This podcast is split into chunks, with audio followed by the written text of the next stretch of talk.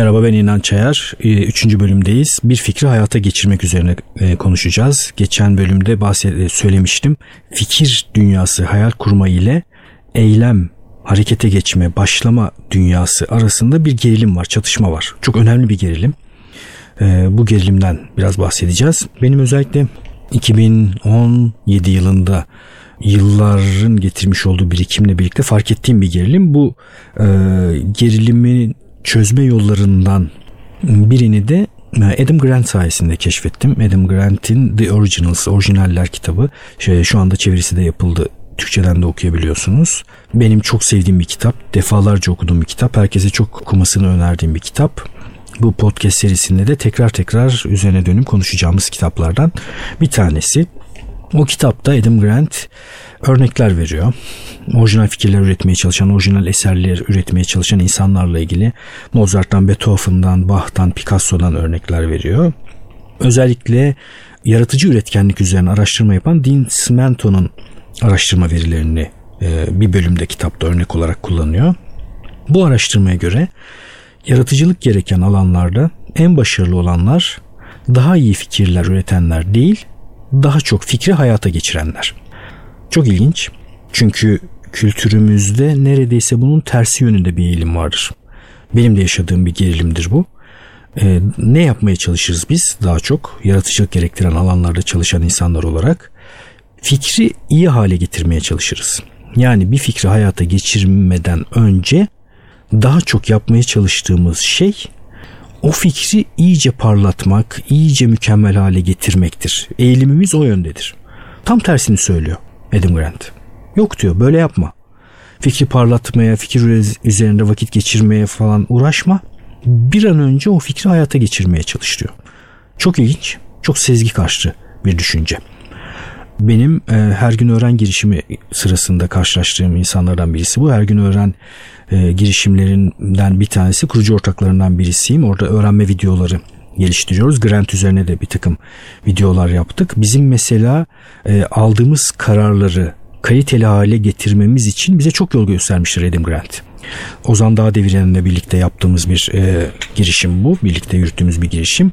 Bu projeyi başlatırken mesela bir ekibe karar vermemiz, bir çekim ekibine karar vermemiz, bir çekim ekibiyle çalışmaya başlamamız gerekiyordu. Çekimleri iç mekanda mı dış mekanda mı yapsak acaba diye e, düşünüyorduk. Bütün bu kararları ertelemek ve fikri mükemmel hale getirmek 6 ay 9 ay sonra hayata geçirmek yerine Adam Grant'le de o dönemde haşır neşir olduğumuz için dedik ki yok yok hayır hemen 15 gün sonra bir çekim koyuyoruz. Bir şeyler çekmeye başlıyoruz dedik. Böyle bir proje için normalde sezgilerim bana e, bir 6 ay en azından hazırlık geçir de ondan sonra bu fikri hayata geçirdiler ama Grant tersini söylediği için Grant'a uyduk. Ve yaptık. Hemen o çekimler sonrasında iki tane çok önemli karar aldık. E, çekimi yapmış olduğumuz ekiple kimyamızın uyuşmadığını gördük ve devam edemeyeceğimizi gördük. Birinci karar buydu. İkincisi de şuydu. Asla iç mekanda olmaması gerekiyor bu projenin dış mekanda olması gerekiyor. Biz bu kararı 6 ay sonra da alabilirdik. Bütün planımızı aynı ekiple ve iç mekanda yap çekmek üzere de yapabilirdik. Ve inanılmaz vakit ve kaynak kaybı olurdu. Ee, ama böyle bir kararı Adam Grant sayesinde hızlıca bu kararları almış olduk. Kendimizi de kurtarmış olduk bu e, israftan. Sezgi karşıtı fikirler benim gerçekten çok ilgimi çekmiştir. Hep hep öyle olmuştur.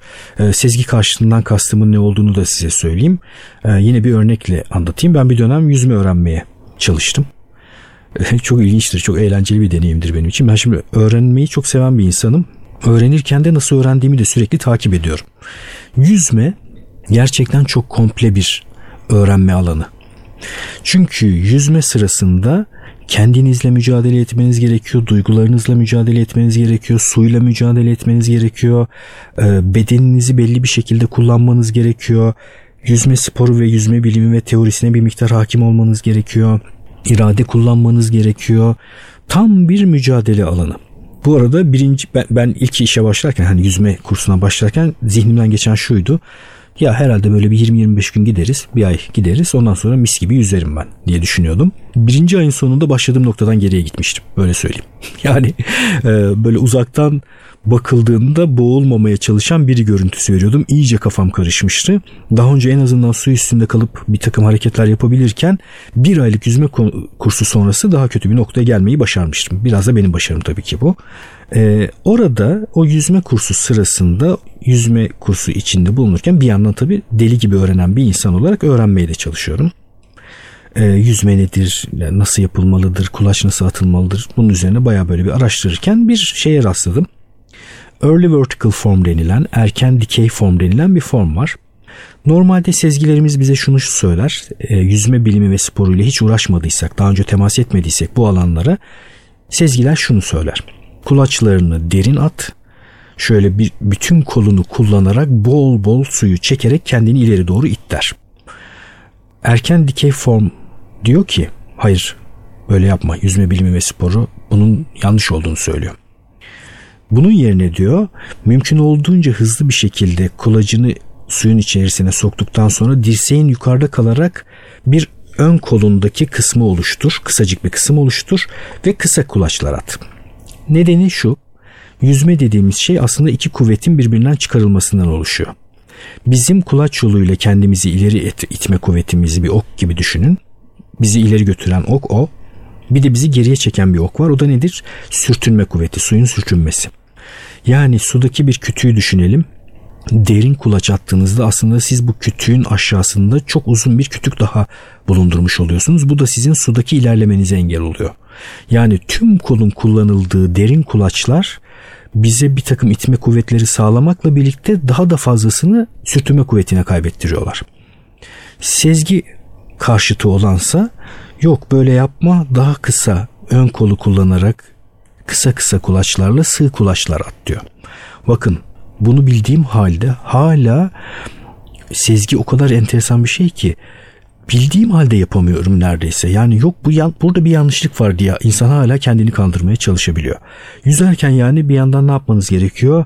Bir yandan yüzmeye çalışıp sezgilerini size derin kulaç at derken o sezgileri susturmak gerekiyor. Sus sus sus sus hayır hayır, hayır. doğru olan kısa kulaç at kısa kulaç at harika harika gidiyoruz. Evet evet böyle kısa kulaç atmak çok mantıksız gibi görünüyor biliyorum ama doğru olan budur diyerek kendimizi ikna etmemiz gerekiyor. Çok ilginçtir. Sezgi karşıtından kastım işte bu. Ee, sezgi karşıtı fikirlerin özelliği şu biz böyle düşünerek bulabileceğimiz şeyler değil çoğunlukla. Yani oturduğumuz yerde düşünüp sezgi karşıtı fikir bulalım diye ava çıkamayız. Bilim, araştırma, e, felsefe bizim bir miktar sezgi karşı fikirlere ulaşmamızı sağlayabiliyorlar. Bu sezgi karşıtı fikirleri bulduğumda da ben yapışıyorum. Çok değerli görüyorum. Çünkü insanlar ağırlıklı olarak sezgisel olanı zaten uyguluyorlar ve ortadaki sonuçlar da bu sezgilerin ürettiği sonuçlar. Yani dünyanın bugün içinde bulunduğu hal sezgilerin bizi getirdiği bir hal ve bu halinde hiç doğru ve güzel ve keyifli olmadığını herhalde bütün dünyada hepimiz yaşıyoruz sezgi karşıtı olan normalde yapılmayan, tercih edilmeyen ve aslında bizi daha çok sıçratan ve onun için sezgi karşıtı olana değer vermek gerekir diye düşünüyorum. İşte Adam Grant diyor ki sana ne kadar fikri parlatmak, fikri mükemmel hale getirmek sezgisel olarak doğru gibi görünüyor olsa da hayır. Asla böyle yapma. Mümkün olduğunca çok sayıda fikri hayata geçir.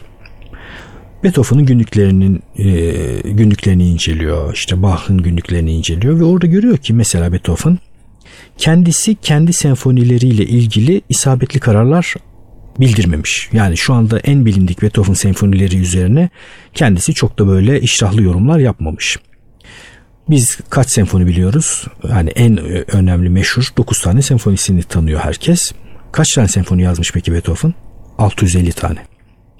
Bach kaç tane eser üretmiş? Bin tane. Mozart 35 yaşında ölene kadar 600 tane eser bestelemiş. Picasso kaç tablo yapmış? 1200 tane tablo yapmış. Çok ilginç değil mi? Yani biz çoğu zaman e, şeylerin mükemmel haliyle karşılaşıyoruz. Yani muhteşem bir romanla karşılaşıyoruz Dostoyevski'den. Mozart'tan muhteşem bir eserle, konçerto ile karşılaşıyoruz. İşte Picasso'nun harika bir tablosuyla karşılaşıyoruz. Ve bu yaratıcı üretme alanlarında kendimiz bir şeyler üretmeye kalkıştığımızda kendi kendimize ket vuruyoruz. Diyoruz ki ancak bu kadar muhteşem ürünler, eserler ortaya çıkarırsam yola çıkmam gerekir. Önce bunu bir bulayım. Ne kadar yanlış bir yol. Çok ilginç. Kubrick mesela Stanley Kubrick yine sinema sever bir sinema sever olarak kendisi film çekmek isteyen bir insan olarak daha sonra bu öyküden de bahsedeceğim tabii. Stanley Kubrick mesela o kadar çok film çekmiş ki zamanında denemiş, yanılmış, öğrenmiş. bu itkiden kendimizi kurtarmamız gerekiyor. Yani Sezgilerimiz bize diyecek ki dur, sakin ol, bu fikri parlat, daha iyi hale getir, ondan sonra hayata geçirmeye çalış diyecek. Biz diyeceğiz ki yok, hayır, doğru olan bu değil. Sezgi karşıtı gibi görünse bile benim için önemli olan hızlıca fikri hayata geçirmek ve o şeyi hızlıca öğrenmek, hatalarımdan ders almak ve yoluma devam etmek diyeceğiz ve bunu yapacağız. 2017 ee, benim için bunun ciddi büyük keşfi oldu açıkçası. Bu kadar berrak, bariz bir şey türlü türlü formlarda karşıma çıkmıştı tabii ki. Yani yepyeni bir şey olduğunu söyleyemem ama e, nasıl ki denetim odağı, içsel denetim odaklı olmak liderlik teorisinde daha önceki bölümlerde bahsettiğim bana çok berrak geldiyse belki de benim için böyledir. Çok berrak bir şekilde beni hayal eden, hayal kuran, proje üreten bir insan olmaktan çıkarıp operasyon dünyasına soktu. Ee, operasyon dünyasına, eylem dünyasına, hareket dünyasına, bir şeyleri üretme dünyasına girmek gerçekten çok kolay değil. Yani insanlar çoğu zaman daha çok hayal etmeyi, düşünmeyi e, seviyorlar bir şekilde hayata geçirmek yerine. Ve mükemmelleştirerek o fikri mükemmele ulaşmaya çalışarak da aslında kendilerine bir takım bariyerler koymaya çalışıyorlar. Halbuki yapılması gereken şey hızlıca bir şeyi hayata geçirerek, o şeyden öğrenerek e, devam edip öğrenmek. Bu gerilim e, insanların bence hayatında çözdüklerinde onlara çok hızlı yol aldıran gerilimlerden bir tanesi. Ben yine sinema dünyasından örnek vereyim. Mesela sinema ile uğraşan, senaryolar yazan, film çekmek isteyen bir sürü insan vardır. Ben de birço- birçoğunu tanıdım. Ben de onlardan biriyim. Genelde şöyle yaparız. Bir film çekilmiştir mesela gişeye çıkar izleriz. Ve şunu düşünürüz. Ben bunun 5-6 kat daha iyisini yazabilirim yapabilirim çekebilirim. Bu nasıl bir film? Bu nasıl nasıl olur da böyle bir film ortaya çıkar diye düşünürüz. Samimi olarak böyle düşünürüz. Gerçekten böyle hissederiz. Ve belki de haklıyızdır bu kısmını tartışmıyorum. Yani hakikaten de şu anda gittiğiniz, izlediğiniz bir filmden çok daha muhteşemini, çok daha iyisini, çok daha güzelini belki de hakikaten yapabiliyorsunuzdur. Ama atladığımız bir nokta var orada. Bir film sadece senaryo ve bir yönetmenin kafasındaki hayal değildir. Bir de o filmin gerçekleştirme koşulları vardır. Aslında sizin izlediğiniz o film sizin yapmadığınız o şeyi yapmıştır. Yani bir şeyin gerçekleştirme koşullarını keşfedip o koşulları yerine getirip o şeyin hayat bulmasına bulması yönünde adım atmıştır. Bu da çok saygı duyulması gereken bir şeydir. Yani artık ben saygı duyuyorum. Ee, ve şöyle düşünüyorum. Sahneyle buluşan, perdeyle buluşan, seyirciyle buluşan bir film bir kere bir şeyi gerçekleştirmiş olduğu için saygıyı hak eder. Sonrasını tartışabiliriz daha iyi olması konusunda. Ben mesela kendi operasyon yürüttüğüm alanlarda, kendi ürettiğim alanlarda e, bir kişilerin fikirlerine biraz şöyle bakıyorum. Eğer o alanda hiçbir eylemi yoksa, hiçbir deneyimi yoksa, üretme deneyimi yoksa sadece deneyim gerektirmeyen eleştirilerini dikkate alıyorum. Diğer tarafları dikkate bile almıyorum. Çünkü o noktada bir şey söyleyebileceğini düşünmüyorum insanların. Sadece üreten insanlar üretmenin ne demek olduğunu, oradaki sıkıntıların ne olduğunu anlayıp birbirlerine üretme konusunda geri bildirim verebilirler. Bence daha doğru olur diye düşünüyorum. Aynı şeyi romanla ilgili de, edebiyat dünyası ile ilgili de düşünebiliriz. Sezgiler bize neyi söyler? Bir roman yazmak için çok iyi bir roman fikri bulup, muhteşem bir fikir düşünüp, sonra uzun uzun düşünüp, sonra da yazmaya başlamak gerekir diyor. Yok, yanlış. Çok basit bir şekilde yanlış. Roman yazmanın yolu şu. Bir kere kategori olarak bir romancı olmanız gerekiyor. Romancı olmak demek ne demek? Sürekli roman yazıyor olmak demek sürekli roman yazıyor olmaya başladıktan sonra yani bu kategori değişimini yaptıktan sonra hayal eden, kuran bir insan olmaktan çıkıp roman üreten biri haline geldikten sonra iyi bir romanı daha sonra yazıyor olabilirsiniz. Benim yine çok sevdiğim teorisyenlerden birisi Robert McKee senaryo alanında bir teorisyendir. Ben Aristo'yu da tabii çok severim. O da poetika eseriyle bu alanda söylenebilecek bir sürü şeyi bir, diğer birçok alanda olduğu gibi 2000 küsür sene önce söylemiştir ama yeni dönemde e, senaryo yazmaya çalışan, film yazmaya çalışan insanlara hikayeleştirmenin ne olduğunu, hikayenin ne olduğunu anlattığı The Story hikaye kitabı gerçekten çok yol gösterici ve keyifli bir kitaptır. Sevdiğim de huysuz bir ihtiyardır. Eğitimlerinde hep söylenir işte e, geç kalanları içeri almaz. Kaç bin dolar verip insanlar eğitime girerler. Geç geliyorlarsa da eğitimin içerisine giremezler. Böyle huysuzlukları vardır. Ama bilgisi ve deneyimi huysuzluk yapmasını haklı çıkarıyor diye düşünüyorum biraz. O kadar huysuz ki bu arada bir e, video röportajını izlemiştim. Orada kiminle ilgiliydi? E.T.'nin yönetmeni şu an ha Spielberg. Steven Spielberg ile ilgili şunu söylemişti. Çok gülmüştüm. Nasıl bulursunuz Spielberg'ü hikaye anlatıcılığı konusunda diye sorduklarında çok iyi bir hikaye anlatıcısı ama anlatacak hikayesi yok demişti. Çok acımasız bir şey bu arada. Neyi kastettiğini tabii ben anlamıştım o dönemde. Yani bir otör kendi yazıp kendi yöneten bir insan değil en nihayetinde Spielberg ama gerçekten de iyi bir hikaye anlatıcısı. Kendi hikayeleri olmadığı için başkalarının hikayelerini çeken bir insan olarak tarif etmişti Robert McKee. Doğrusu yanlış olabilir tabii ki ama yani Spielberg ile ilgili sektör içinden birisinin bunu söylemesi büyük bir cesaret. Onun için ben e, izlerken takdir etmiştim kendisini. Bir başka röportajında karşısındaki kişi ona şöyle sordu. Şu soruyu sordu. Bir sürü atölye, workshop yapıyorsunuz. Bir sürü insana senaryo teorisi öğretmeye çalışıyorsunuz ve bir sürü insanla karşılaşıyorsunuz. Baktığınızda bu insanlardan hangilerinin başarılı olup hangilerinin başarılı olmayacağını anlayabiliyor musunuz diye sordu. Robert McKee de şunu söyledi. Hangilerinin başarılı olacağını anlamak biraz zor ama hangilerinin başarısız olacağını anlayabiliyorum dedi. Merak etti tabii karşıdaki kişinin kimler dedi yani nasıl anlıyorsunuz? Dedi ki bir tane senaryo fikri olup benim eğitimime katılıp bu senaryoyu daha iyi bir şekilde yazmaya çalışan bir grup insan var ki bu atölyeye katılanların çoğunluğunda böyle insanlar oluşturuyor. Onlar başarısız olacaklar. Senaryo yazamayacaklar diyor. Neden diye soruyor röportajı yürüten kişi. Çünkü diyor senaryo yazma işi bir zanaattir. Eğer çok hızlı senaryo yazıyorsanız yılda iki senaryo yazabilirsiniz en fazla. Normal hızda yazan biriyseniz de yılda bir senaryo yazarsınız. Bir uzun metraj senaryosu. Bu tempoda çok hızlı yazan biriyseniz 5 yıl yani toplam 10 senaryo. Normal hızda yazan biriyseniz 10 yıl yani toplam 10 senaryo yazmanız gerekir ki ve bu 10 senaryoyu çöpe atacaksınız ki 11. senaryodan itibaren artık iyi senaryolar yazabilir hale gelesiniz diyor. Çok katılıyorum. Yani tabii ki istisnalar olabilir.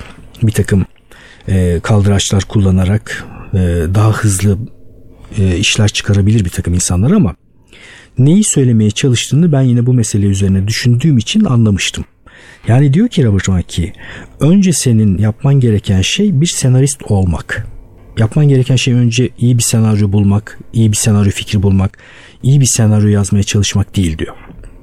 Önce senarist olacaksın. Senarist olmak demek de şudur çok basit olarak. Senaryo yazan bir insan olmak demektir sürekli. Çünkü ancak sürekli senaryo yazan bir insana sürekli ilham gelir. E, uyuduğu anlarda da e, bilinç dışı onun için çalışır, üretmeye devam eder. E, mesleğin inceliklerini keşfetme imkanını bulur. Kendisine zihinsel sıçramalar yaşatabilir. Ancak bu kategori değişimini yaparsan bunu yapabilirsin demek istiyor Robert McKee. Ben de e, artık ona hak veriyorum. Yani e, daha önce de söylemiştim hayal kur başarısızsın yani yeter ki hayal kur başarırsın gibi bir şey söylemiyorum. Bu bundan da kendimi uzak tutmaya çalışıyorum mümkün olduğunca. Ama hayal kurmadan bir şeylerin de mümkün olmadığını tekrar altını çizerek söyleyeyim. Hayal kurduktan sonra ne oluyor peki? Ondan sonrası çok ciddi çalışma. Gerçekten çok ciddi çalışma. Yani çok ciddi çalışmanın olmadığı bir noktada e, bir şeyler yapabilmek, bir şeyler başarabilmek, ortaya iyi bir şeyler çıkarmak gerçekten çok mümkün değil. Onun için mümkün olduğunca operasyona, eyleme, harekete, çalışmaya hazır olmak gerekiyor. Adam Grant'i hatırlayacak olursak da ne kadar sezgi karşıtı gibi görünse de hayal kurup mümkün olduğunca bir fikri parlatmaya çalışmak yerine hızlıca hayata geçirmeye çalışmak gerekiyor. Günümüz startup dünyası, girişim dünyası da e, ele alınan teorilerle bize bunu söylüyor. MVP geliştirme konusunda yine yalın e, startup oluşturma konusunda çok ciddi kaynaklar var. Benim de e, takip etmeye çalıştığım hareketlerden zaten bu. Mümkün olduğunca hızlı operasyon üretmek gerekiyor. Peki nasıl hızlanabiliriz? Ee, biraz da ondan konuşalım. Bu, bundan bahsedelim. Ee, neredeyse benim gördüğüm kadarıyla her fikrin bir küçük versiyonunu bulmak mümkün. Yani yine film dünyasından örnek verelim. Diyelim ki seyirciyle bulaşacak bir uzun metraj film çekmek istiyorsunuz. Ee, bu bölüm boyunca konuştuğumuz haliyle bakacak olursak bunun yolu şuradan geçiyor. Sizin sürekli film çeken, film yazan, kamerayla haşır neşir olan bir insan olmanız gerekiyor önce. E da nasıl yaparsınız? Kısa film çekmeye başlayabilirsiniz. Hatta kendiniz uzun da çekebilirsiniz bu arada. Yazmaya, yönetmeye başlayabilirsiniz. Başkalarının senaryosunu çekecekseniz, e, Spielberg gibi biri olacaksanız sürekli birilerinden senaryo isteyip onları hayata geçirmeniz gerekir. Her günün içerisine bu yönetmenin bir versiyonunun girmesi gerekir. Bunu ne kadar arttırırsanız o kadar hızlı yaparsınız gerçekleştirirsiniz. Yani her gün emek harcamanız gerekir. Her gün film çekmeye çalışmanız gerekir. Bunu yaparsanız o şeyi hayata geçirebilirsiniz. Yani seyirciyle bulaşacak muhteşem bir film üzerine yola çıkmak değildir doğru olan. Günün içerisine bir yönetmenin pratiğini hızlıca sokmaktır. Roman yazmak istiyorsan sabahları romancı gibi uyanacaksın. Film çekmek istiyorsan sabahları film çekmek çeken biri gibi uyanacaksın. Film çeken biri gibi yaşayacaksın. Cebinde taşıdığın cep telefonuyla kısa kısa bir şeyler çekeceksin. Notlar alacaksın, okuyacaksın, film izleyeceksin. E, film izlediğin filmlerin montajına bakacaksın. Anlatabiliyorum herhalde demek istediğim. Yani öyle biri haline geleceksin. Öyle biri haline geldikten sonra artık senin ürettiğin şeyler, eserler yavaş yavaş daha insanların keyif alacağı güzel keyifli hale gelebiliyor. Onun ötesinde kolayca hiç uğraşmadan hızlıca ulaşılabilecek bir nokta yok. Benim gördüğüm kadarıyla yok en azından. Ee, ya da hayatta bir şeyler ortaya koyabilmiş, bir şeyler başarmış kime giderseniz gidin size ve getireceği öneri şu olmayacaktır. Ee, işte biraz şansın yaver gidecek gitmesi gerekiyor. Biraz orijinal ve güzel fikir bulman gerekiyor. Ee, biraz da doğru insanlara ulaşman gerekiyor. Ancak iyi bir şeyler yapabilirsin demeyecektir. Ne diyecektir? Çok çalıştım. İnanılmaz çok çalıştım. Ee, tabii bu arada çalışmakla çalışmak arasında fark var. Çalışmanın kendisi üzerine de düşünmemiz gerekebilir. Deliberate practice denilen bir alan vardır. Yani insanın kendine bir takım zorlaştırıcı egzersizler koyarak kendi öğrenmesini arttırması diyebileceğimiz bir kategori. Başka bir bölümde bundan bir miktar bahsederiz. Ee, biraz kendimize o tarz egzersizler bularak e, pratiğimizi ilerletmemiz gerekiyor. Yani yine film örneğine dönecek olursak e, bir film yönetmeni olmak istiyorsanız kendinize kendinizi zorlayacak bir takım egzersizler koymanız gerekiyor. Yani 20 tane kısa film çekmek yerine mesela bir kısanızı tek kamera hareketiyle çekmeye çalışabilirsiniz. Bir başka kısanızı hiç söz olmadan çekmeye çalışabilirsiniz. Bir başka kısanızı sadece gece çekimi bulunacak şekilde çekmeye çalışabilirsiniz. Böylece kendinizi bilinçli bir şekilde zorlayarak o alanda pratiğinizi daha iyi hale getirebilirsiniz. Bu bölümü de tamamlayacağız. Ee, bugün bu bölümde özellikle fikir dünyası, hayal dünyasıyla bir şeyleri hayata geçirme arasındaki çatışmadan, gerilimden bahsettik ve Adam Grant'in muhteşem kitabı Originals, orijinallerden bahsettik. Sezgi karşıtı görünen bir fikirden bahsettik. O fikri tekrar hatırlatmak gerekirse bir fikri daha iyi hale getirip muhteşem hale getirmeye uğraşma. Hızlı bir şekilde daha çok üretmeye, daha çok öğrenmeye çalış fikri. Bu fikri herkesin hayatına geçirmesinin çok önemli olduğunu düşünüyorum. Benim için yine çok keyifli bir e, podcast oldu. Umarım sizler için de öyle olmuştur. E, podcast içerisinde geçen insanlarla ilgili e, ek kaynaklara, linklere inançayar.com podcast sekmesinden ulaşabilirsiniz. Bana sorular sorabilirsiniz, e-posta gönderebilirsiniz. Şu konuyu da podcast'te ele alabilir misin diye öneri getirebilirsiniz. Bu beni çok mutlu edecektir. Görüşmek üzere.